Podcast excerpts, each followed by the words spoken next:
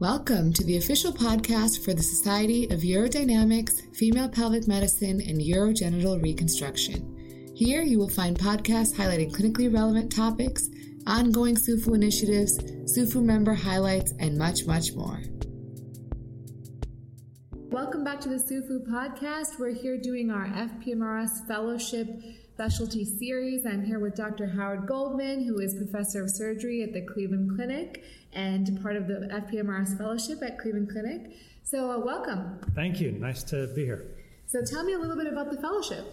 So, the fellowship has been around for many, many years. We've graduated probably about 30 plus fellows over the years, actually, more than that. Uh, it was originally started back when Rodney Appell was there. I was, I think, the third or fourth fellow. And uh, over the years, we've the faculty's grown. We now have four full-time faculty, and we've had many outstanding fellows come through. And uh, it's nice because not only do we have a strong female uh, component of the fellowship, which is what we're obviously primarily about, but we also have the strong institutional and departmental resources of a top hospital and urology department that our fellows get to interact with and be part of. That's great. Can you elaborate a little bit on those resources? Yes. So there are tremendous strengths in the other urologic subspecialties. So we are so busy with primarily female urology and neurourology that our group of four primarily really doesn't do that much of male reconstructive urology anymore. However, we have three full time staff who that's all they do. So our fellows are able, if they are interested, to go over there and spend time with them, uh, learning some of that as well. We also have a very, very strong urogynecology department who we interact with a lot. And actually, the fellows, our fellows, switch with theirs for one or two months a year, so they spend time with their staff.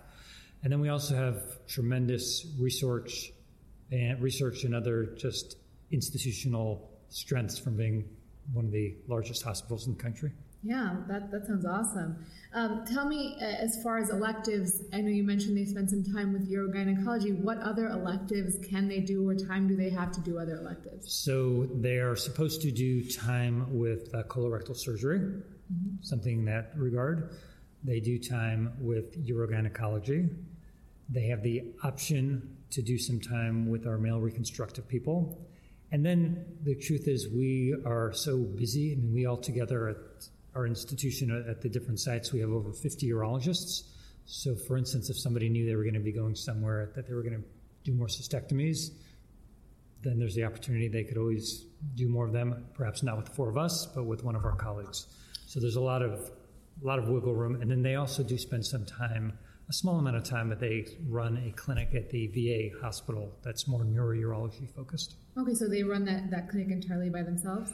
They do have supervision, but practically they're doing most of it on their own. Okay, and what, what else clinically, what other kind of uh, clinic based experience do they have? So they spend a lot of time in clinic with the four faculty. Currently, they don't have their own independent clinics.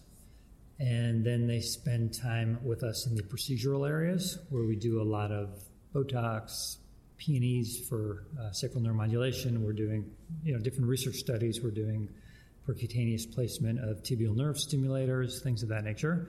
And then they spend a lot of time with us in the OR. Okay. And how would you break down their exposure to the different components of FPMRS, like female vaginal surgery, robotic surgery, um, neurourology cases, things like that? So I, I think all as the same thing, but to break it out, uh, so they do a lot of vaginal surgery, whether it's prolapse, incontinence, fistulas, diverticula, fixing other complications. They do a fair amount of robotics, particularly supracervical hysterectomies, sacrocolpopexies, uh, fistulas, removal of slings from the bladder, et cetera, et cetera, robotically. Uh, we do a fair amount of neurourology. The one thing that we don't do much of is we really don't do much spinal cord uh, and that be, that's because, except for when they go to the VA, and that's a small time period, uh, we don't have a city hospital that we're associated with. On the other hand, we have a huge multiple sclerosis center.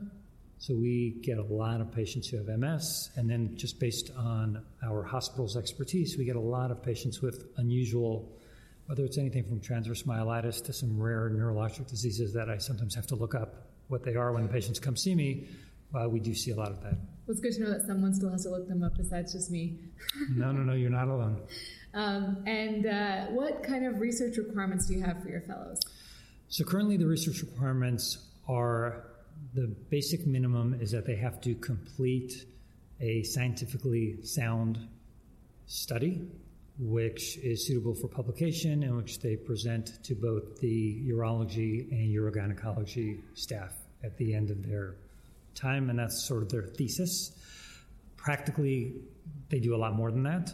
Um, we have everything from multi-center, actually, actually multi-continent prospective studies. We're doing a study looking at sling outcomes, follow-up, and things like that. That includes our center, which the two fellows who just graduated ran, but it also includes two sites in China, South America, Italy, as well as others in the U.S. So things as exotic as that. Uh, they do a lot of just more simpler prospective studies. They do some retrospective things.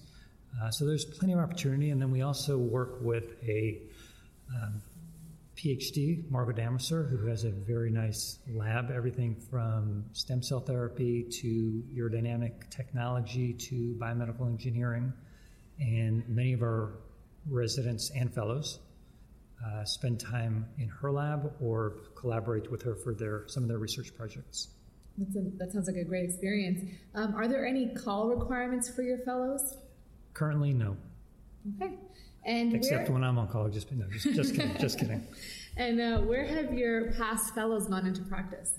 So I think it's probably about 60%, 65% academic and 35, 40% uh, private practice, usually some of the very big practices. So, uh, just thinking back recently, we have fellows going into big groups in Maryland, Philadelphia. We have fellows who've gone to uh, universities in Tennessee, Oregon. One of our former fellows is uh, joining Hopkins. Uh, we have former fellows in many academic positions throughout the country.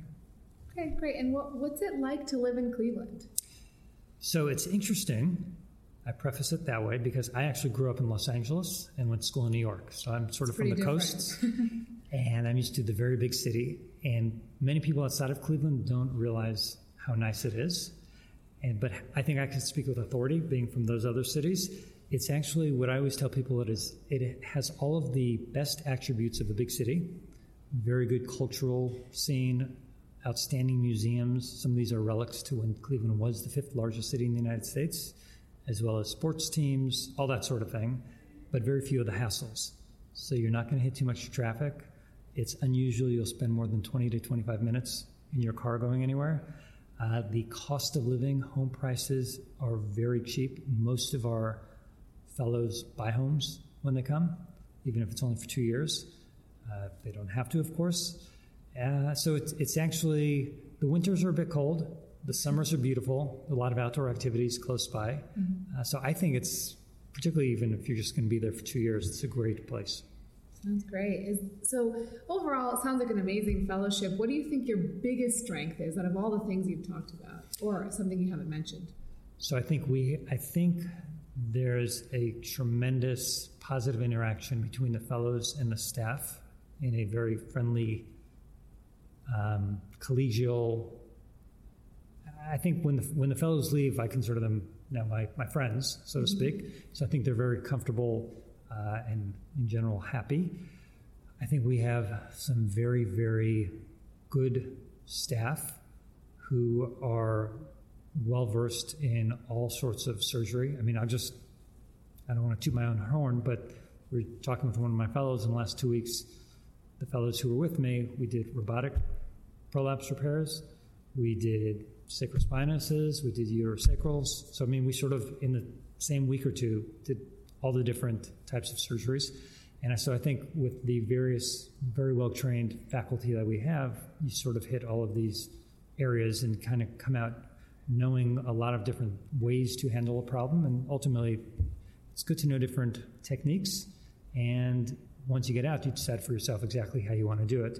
I also think the faculty, uh, many of us are have good connections and are involved in many of the various organizations. So I think that can help fellows when they're looking for jobs and things of that nature. And then again, I think just being at a world class institution uh, and having the backing of such an institution is very helpful. Great. Is uh, is there anything that's actively changing in the program or that you want to see change in the future? So we actually are in the process of hiring a new uh, staff member. That's great. So there will be a new person uh, on the team, so to speak, probably 11 months from, 11 months from now at the beginning of the uh, 2020 academic year. Uh, they've also hired some new colorectal people with a specific interest in pelvic floor. So I think that there are a lot of additional pieces that will only serve to strengthen the fellowship. That's great. And I did forget to ask you, how many uh, fellows are you taking per year?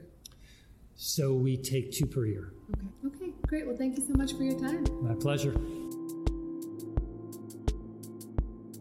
Thanks for listening to today's episode on the SUFU podcast. Be sure to follow us on your favorite podcast streaming app. We're available on iTunes, Stitcher, TuneIn, and SoundCloud.